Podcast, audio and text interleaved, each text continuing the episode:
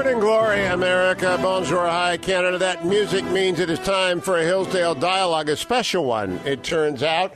It is 9 11, and Larry Arnn, president of Hillsdale College, and all things Hillsdale are collected at hillsdale.edu, including every one of the Hillsdale Dialogues, which I believe began in 2013. There are hundreds of them.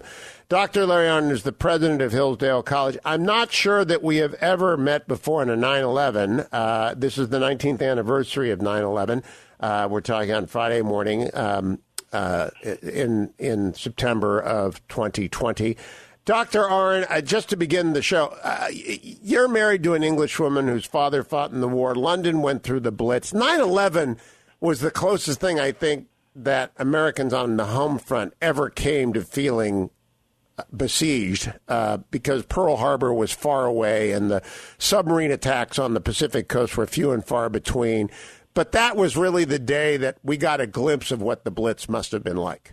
Yeah, I remember. Uh, uh, uh, you know, Bush was in power. The, first, the second Bush was in power at the time, and I remember reading an article in the Washington Post by a guy on the National Security Council. And he said, We're trying to figure out how to sense if there's a nuclear bomb being brought into Washington, D.C. And there isn't any way that anything sensitive enough will be confused by hospitals and radiology. He said, I fear they're just going to blow up this city. Well, that's still a possibility, but it was a live possibility when they'd kill 3,000 people on a single day. I was on the air that morning with Duane, uh, and I, I thought 50,000 people died in the tower collapse. So I was live broadcasting when the towers went down, and I, I, I, didn't falter. I paused for a moment and just said, oh my God. But I, I do believe that that was the closest. Now we find ourselves, Dr. Arnn, talking about the Blitz and Churchill and an emergency and the Woodward book. And I want to play for you. Uh, President Trump was in your state. He went to the state up north, Michigan, yesterday, and spoke of World War II after the revelations of the Woodward book, which really aren't revelations, and we'll talk about that in a moment. But here is what the president said, and I'm I'm talking to you about it aware that you are a 501c3. You can't. You are neither Republican nor Democrat. You can't be a partisan. But you are a Churchill scholar, a Churchill historian, a scholar of the war. You're part of the official Churchill biography. You've got all those papers strewn around Hillsdale. You can't walk into a room at Hillsdale without finding Churchill papers. And so you're the perfect guy to talk to about what the president said yesterday, cut number 33. America will prevail over the China virus. As Franklin Delano Roosevelt said, the only thing we have to fear is fear itself. That's it. We're doing very well. As the British government advised the British people, in the face of World War II. Keep calm and carry on. That's what I did. This whack job that wrote the book, he said, well, Trump knew a little bit. They wanted me to come out and scream, people are dying, we're dying. No, no. We did it just the right way. We have to be calm. We don't want to be crazed lunatics. We have to lead. When Hitler was bombing, I don't know if you know this, when Hitler was bombing London, Churchill, great leader, would oftentimes go to a roof in London and speak. And he always spoke with calmness. He said, We have to show calmness. No, we did it the right way, and we've done a job like nobody. All of those great generals, all of those great admirals, our great Vice President Mike Pence, they did a fantastic job. So, Dr. Larry Arnn, he was roundly criticized last night by talking heads in, in Blue Bubble Land for comparing himself to Churchill. What did you make of the president's comments there? Well, uh, so you've got me paying attention to that stupid book. Well, I, that's an editorial comment. I, I haven't read the book by Bob Woodward, and I won't. But uh, I've read at it, and I've got a summary of various things.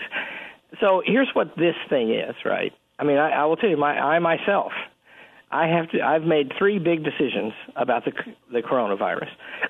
One was bringing the kids back at spring break, which I didn't, and think now that that was a mistake. But it was what we knew at the time, right? But that's a key point. What do you know at the time? Uh, The second decision was having commencement on July 18, and the third was bringing the kids back to college in August, uh, last week of August. And so you you've got to try to figure out. You know, it, in my case, I isolated it down to one big thing, and that is, is this dangerous to young people? And the answer is, except for a tiny minority, it is not. And but if it is, you can't really have college because social distance and college are opposite terms. And so, you know that. So you're trying to figure it out, and the data that comes is, you know, first of all, you got to try to figure out what a flippin' virus is, and and Trump is in the middle of all that, right? Well, Churchill was in the middle of, you know, he he refers to the bombing, and so in in 1940. 1939 and 40, of course, we have detailed records of everything Churchill wrote and said. Not quite everything he said, but most everything he said. And if you put it together, he often thought much worse than he said, although he said strong things. You know, his first speech as prime minister on the on the 13th of May 1940 was blood, toil, tears, and sweat. But here's something from uh, from March the 12th, 1940. Uh, so it's two months before, right? And it's uh, he, he writes to the foreign minister, Halifax. I feel I ought to let you know that I am very deeply concerned about the way the war is going. It is not less deadly because it is silent. The Germans are fighting in the east, by the way, and there's no war on the Western Front at that time. The days are full of absorbing work, but they cost six million each. That's how much they're spending every day. Seems like a tiny number now. Never was less result seen for money. There is no possibility of any positive project to gain the initiative and acquire direction of events. There never was any chance of giving effect, uh, effective help to Finland. May have been a means of enabling us to get to uh, to uh, can't read that word. Uh, he says public men charged with the conduct of the war should live in a continual stress of soul. Right? Hmm. So hmm. he's saying he's in the government. He's rejoined the Chamberlain government in September, and now it's March of the next year, and it's two months before he becomes prime minister. And he's saying, We're not doing the job. Now, did he say that to the people? Of course not, right? Uh, partly because uh, uh, the people need confidence. I'll give you one other example. Um, so, uh, France, you know, come, so uh, Churchill becomes prime minister on the 13th of May, 1940, and that is the day. Well, he becomes prime minister, actually, effectively takes the job on the 10th of May, and that is the day that Hitler begins his attack to the West. And that was so May the 10th, and France fell on June the 25th right? So uh, May, June, it's about five weeks. And here's what Churchill says. Uh, uh, he says, this is on uh, the date is May 19th, his first public broadcast as prime minister. We must not allow ourselves to be intimidated by the presence of these armored vehicles in unexpected places behind our lines – if they are behind us, uh, if they are behind our front, the French are also at many points fighting actively behind theirs. Both sides are therefore in an extremely dangerous position. And if the French army and our own army are, are well handled, I believe they will be, the French retain that, that genius for recovery and counterattack, and the British, the dogged endurance and fighting power of which they have been so famous, then a sudden transformation of the scene might spring, right? So that's a hopeful paragraph. Now, this is on on uh, May 19th, and France is gone in five weeks from this day, and and he says he says that can't really happen. Huh. And, and you know he's been criticized for that. Right now, the the, the speech is full of grave warnings, uh, and so, but you know, he's got to he's got to get them to fight. He's got a mix, and when we come back from break, this is the theme of the day. What do you? The fog of war and the fog of virus are very, very different, but they have some similarities. And those similarities are the same whether you're the president of the United States or the president of Hillsdale College. They're the same for every American, and we're going to talk about them. With I, I saw a comment online, a snarky comment yesterday. There aren't many historians that will agree with Trump summoning Churchill. I thought, well, you know, I'm going to have the historian uh, who knows the most about Churchill, President Larry Arnn of Hillsdale College, on tomorrow. We'll see, as you will if you'll come back to this edition of the Hugh Hewitt Show, Hillsdale Dialogue. Everything Hillsdale at hillsdale.edu. Stay tuned. Welcome back, America. It's Hugh Hewitt. The Hillsdale Dialogue is underway, an important one, given the events of this week, uh, where Bob Woodward's book has been excerpted. Uh, Blue Check Media is accusing Trump of lying to the American people about the risks involved. President Trump is battling back and stressing that they did everything perfectly and that he has been stressing calm. And I have played for you, Robert O'Brien, on this show a week before he sat down with Woodward saying everybody knew the virus was deadly and dangerous and warning Americans about it. And Anthony Fauci uh, said this yesterday about President Trump defending the president. Here's Tony Fauci. Uh, I don't want to put you on the, on the spot here, and I know you talk a lot about the idea that noise sort of uh, gets in there and clouds the message, but you are quoted in the Woodward book as well. Uh, according to the Washington Post, Fauci at one point tells others that the president, quote, is on a separate channel and unfocused in meetings with, quote, rudderless leadership, according to Woodward. His, quote, his attention span is like a minus number, Fauci said, right. according to Woodward. His sole purpose is to get reelected. Right. Um, is that correct? You know, if you notice, it was others have said that.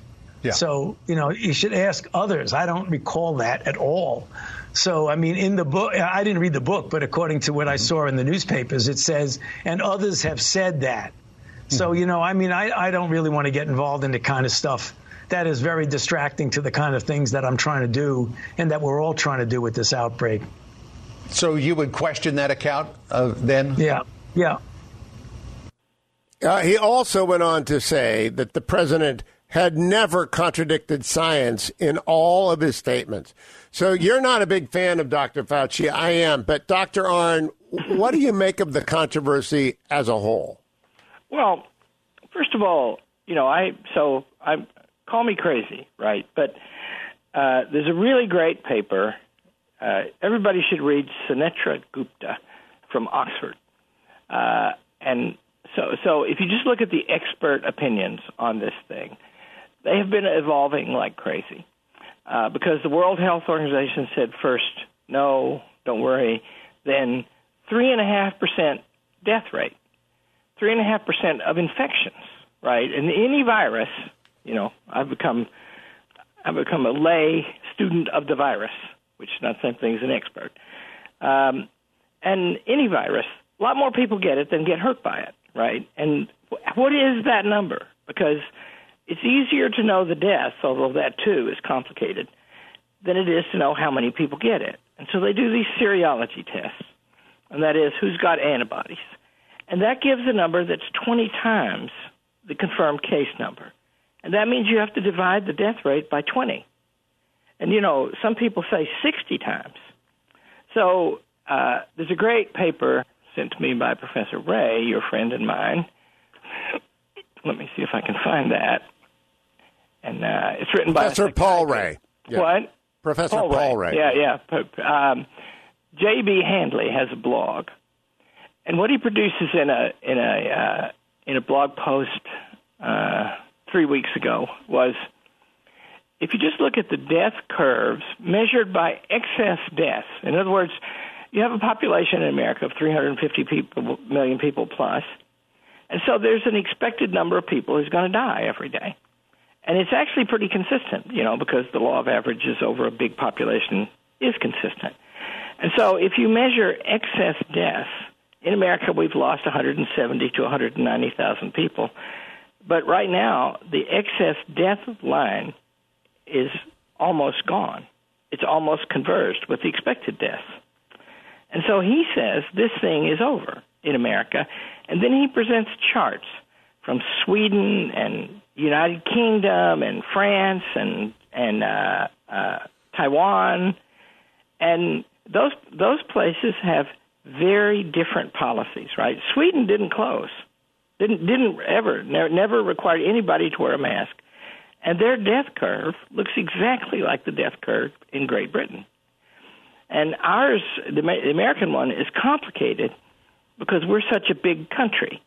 And that means that we have a death curve in New York that looks like the one in Italy and Sweden and everywhere else.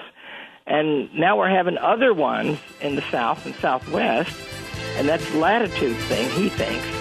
And it too looks like the others. So it's very possible that these shutdowns have had nothing to do with our experience. I think it's going to take a good couple of years to figure out. But I know one thing that it doesn't take a long time to figure out, which is I think Trump managed this fairly well by allowing the governors to manage it. We'll be back with Dr. Arnn talking about Churchill and Trump and Thomas Ricks when we return. America will prevail over the China virus. As Franklin Delano Roosevelt said, the only thing we have to fear is fear itself. That's it. We're doing very well. As the British government advised the British people in the face of World War II, keep calm and carry on. That's what I did. This whack job that wrote the book, he said, well, Trump knew a little bit. They wanted me to come out and scream, people are dying, we're dying. No, no, we did it just the right way. We have to be calm. We don't want to be crazed lunatics. We have to lead. When Hitler was bombing, I don't know if you know this, when Hitler was bombing London, Churchill, great leader, would oftentimes go to a roof in London and speak. And he always spoke with calmness. He said, We have to show calmness. No, we did it the right way, and we've done a job like nobody. All of those great generals, all of those great admirals, our great Vice President Mike Pence, they did a fantastic job. Welcome back, America. That is President Trump speaking in Michigan yesterday. I am joined during this Hillsdale dialogue by Dr. Larry Arnn, president of Hillsdale College, one of the official biographers of Churchill, by the way, and in my opinion, and the opinion of many, the greatest American expert on Churchill. Dr. Arnn, after that speech, many people uh, accused the president of comparing himself favorably with Winston Churchill during the war. One of them, Thomas Ricks, who's a friend of mine and a very competent, fine author, longtime war correspondent for the Washington Post, now retired, author of a book on Churchill and Orwell, tweeted out not very long before we talked, quote, okay, Trump thinks he is a modern version of Churchill, but in fact, he is a vulgar version of Chamberlain. What say you, Dr. Arnn? Well, the first thing to say is what he claims is much more extreme than what Trump says. Trump didn't say he's a modern version of Churchill. He says, in facing a crisis and being aware not to cause panic, in that respect, he's like Churchill, right? That's all he said. He doesn't say I'm a modern version of Churchill. And then he's a vulgar version of Neville Chamberlain. What on earth can that mean, right? Is it, what about Neville Chamberlain? Is he like? You know, first of all, he is obviously greatly unlike him in his comportment and behavior. And in that respect, he's probably more like Churchill. Churchill was very outgoing and sometimes flamboyant. So I, I think it's silly. Uh, I think I think Trump is right that you know. First of all, I, I when it, is this the Battle of Britain right now?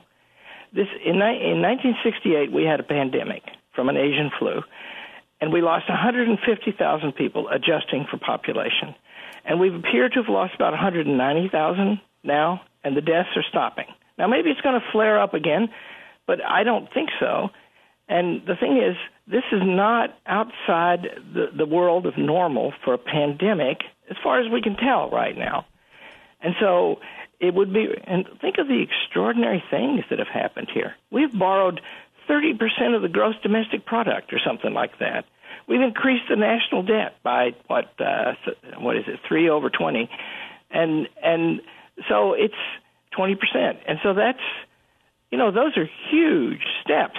We you know what they're doing right now? Right now, they have assembly lines set up and distribution lines establishing so that pharmaceutical companies can immediately begin producing any vi- vaccine that passes the trials, and there are two or three that are near, but they've already ready to manufacture them, and they're even starting to manufacture one of them, and then they're going to distribute it all over the country, you know, in a hurry. Well, that's a very fast schedule, and so yeah, we've done a lot, and you know, a lot of what we've done, you know, we now know in the afterlight, probably was not very helpful. Like they produced a massive extra number of ventilators and I'm sympathetic with that. Darned if I didn't go buy four ventilators for Hillsdale College. But come to find out, you don't really need them for COVID patients. And in fact, it's very rare cases do you ever use them, and it's harmful. You know, go on a ventilator is not a good thing. So anyway, the point is, they have done a lot, and you know, if you if you just put a timeline together of who said what and when, you will see that Fauci and the World Health Organization and all the great experts, they modulated what they said, and it, sometimes they said it's not. You know, in, Jan- in, in about the time that Trump was saying it's not a problem, Fauci was saying that, and the World Health Organization was saying that, and then a few days later, all three of them turned around. Uh, on uh, February 7th, Trump, Trump said for the first time, "This is very serious." right? And and uh, and then he said other things like we have it under control. Well, it depends on what he meant by that, but do we have it under control? The death rates are falling dramatically, and there are a lot of people who say that's what happens. Uh, my favorite, people should read. You know, I the ones I read, I read them all, but uh, Sunetra Gupta from Oxford. Uh, there's a guy named Neil Ferguson and he made a prediction, and this greatly affected Trump and Boris Johnson, that there were going to be 2 million Americans die from this, and there were going to be 500,000 Britons. And the shutdown policies were, de- were devised after that prediction. That's the Imperial College prediction, correct? That guy, right? And and and then the day before the shutdowns went into effect in Britain, he revised his estimate to 20,000. 500,000 to 20,000, right? And and the day, uh, the week after he made that high prediction, and that guy has predicted 200 million deaths in the past from a pandemic worldwide. Uh, the, the week after that, these people from Oxford, led by this Dr. Gupta, said, we, we don't know anything like enough to make a prediction like that, and if it happened, it would be way outside the range of similar things that have happened in the past. So there's been a huge amount of alarmism. You could say Trump tried to uh, tamp down the fears. Well, good grief, look at the things that have been said. And, you know, young people are going outside and working out wearing masks. And if you just read Jay Bhattacharya and John Ioannidis and Sunetra Gupta from Oxford, there's a bunch of them, they'll say, you know, that's a little silly, isn't it? Doctor, my, my question goes back to appraising the president. I think it is. Uh, I, basically, you have said Tom Ricks has caricatured what he said. It's an extreme reading. It's incoherent at one point and silly at the other.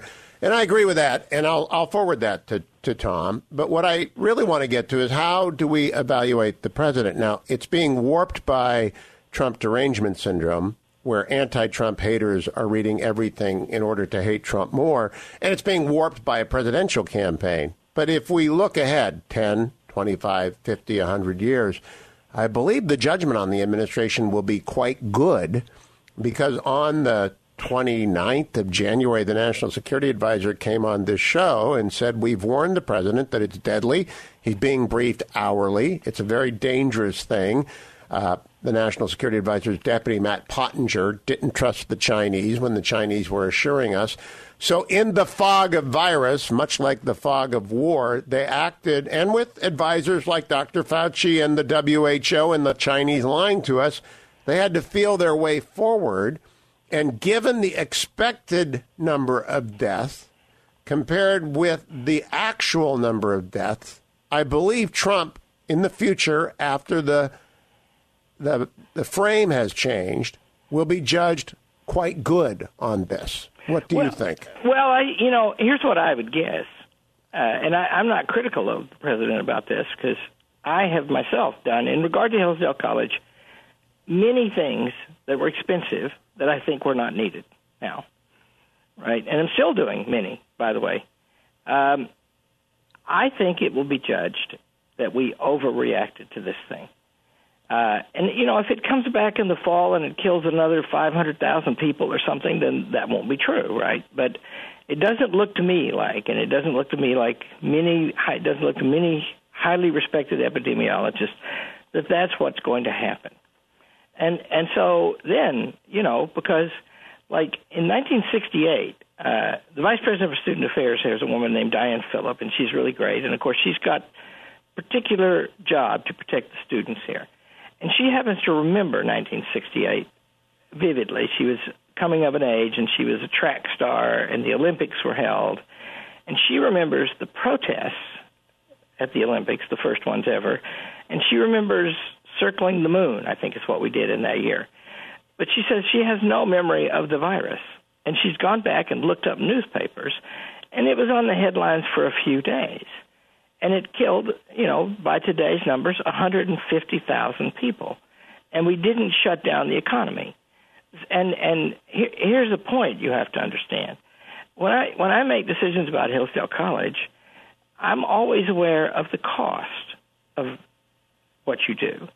You know, to take a bunch of students in the prime of their education, in the years when they can get it, because you can't get it later, you're too busy and you also don't have the energy and the curiosity. And they form their intellect and character in these four years. To take two months out of that, that's just disastrous. And and the cost is real. I've heard Jay Bhattacharya say, well, forget that. The head of the CDC, can't remember his name right now, but the guy that Fauci reports to, he said on July 14th that for the last 60 days, extra suicides are running ahead of COVID deaths. And so we we're no good at counting the cost, right? I guess because we're rich and because we think science can do anything, but the, the cost of this shutdown are serious, and they're going to be with us for years. And I think that that's what's going to be remembered, but we'll see. Do you? And I'm going to blow through the break here because I want to hear this from you in this segment, given Tom Rick's comment. How do you think Churchill would have responded to this virus in, in England, the way, you know, like Boris, or would he have waited longer? Well, Churchill was, you know, he was, uh, he, Churchill is not like Donald Trump, and, you know, Churchill was a genius, and so who's like that? But uh, Churchill was very experienced, right? And so he had sat through, he sat through world wars, the greatest in history, talking to generals and what he found out was that they seldom agree, right? And so he thought it was his job. He wrote a beautiful letter to H.G. Wells about this in, in 1901 when he was 26 years old. And he said, expert knowledge is necessarily narrow knowledge. Is there a kind of expertise in weighing the conflicting uh, judgments of experts against all of the other pressures and bringing them into harmony. Hmm. See, so practical judgment, right? It is not the same thing as expertise. You know, I wrote to the college paper the other day because uh, I talk about this a lot because I one one minute to the break. So, uh, and and I said, look, there's not a line that divides expertise and and practical judgment. There's a gulf. They're different kinds of things. Yeah. The the purpose of expertise is to gain knowledge the purpose of practical judgment is to decide what to do, and that has to be done on a time scale of necessity. And so it's it's just silly to think that science can run this whole thing. They don't agree. When we come back from break, we're going to pick right up on that. Don't go anywhere, America. Welcome back, America. It's Hugh Hewitt, joined by Dr. Larry Arnn, president of Hillsdale College. We're talking about Donald Trump in Michigan yesterday noting FDR and Churchill during the war and his refusal to panic in an explanation of the Bob Woodward interviews. So, Dr. Arnn, I'm curious. He also took the opportunity to condemn the governor of Michigan and urge her to reopen your state. Joe Biden was in your state two days ago and praised the governor of Michigan for her action. You are, of course, subject to the governor of Michigan's interpretation of law. I wonder, this is nonpartisan, as someone laboring under her many edicts, what do you think of her performance in this uh, COVID time? Uh, well, uh, she, uh, she, has uh, made it legal in one stage of all this to buy a garden hose, hoe, a garden hoe, but at the same time illegal to buy seeds to plant in the same store. So, of course, her orders, which you know, I don't know how many. I think it's over a thousand pages. I think that uh, the FAQ, frequently asked questions, to explain her orders are over a thousand points, right? So, if you want to get the brief version, read a thousand items. Yeah and and that's you know that's the wrong thing, right? It's it uh, like uh, here's here's what I think. I think first of all, every well, I'm taking a lot of precautions because there are people at Hillsdale College who are vulnerable to this, and those people are beloved. And if they die, that will be just heartbreaking to all of us, right? And it's also heartbreaking not to have the kids back because they've got their lives, right? And they've got to grow. And so we're trying to protect the vulnerable, which is, I think, what should have been done all along. I don't think any governor, and I think our governor did, ought to have made a decision to put COVID patients in nursing homes because a serious percentage of the deaths are from that. And and so that's the point. It's hard, right? But before the ordered shutdowns happened, people were afraid of this thing. And people are not stupid. They were staying home. Airline travel collapsed, restaurants were empty right? And so, you know, one thing to do is uh, is tell them what they need to know. You know, Woodward criticizes Trump for not doing that, and that's that's according to a tight timeline, right? Because what you say on a given day has to be the balance of a whole bunch of conflicting goods. And so I don't know enough, and I haven't read his book. I don't know enough to criticize Woodward or to criticize Trump in that detail.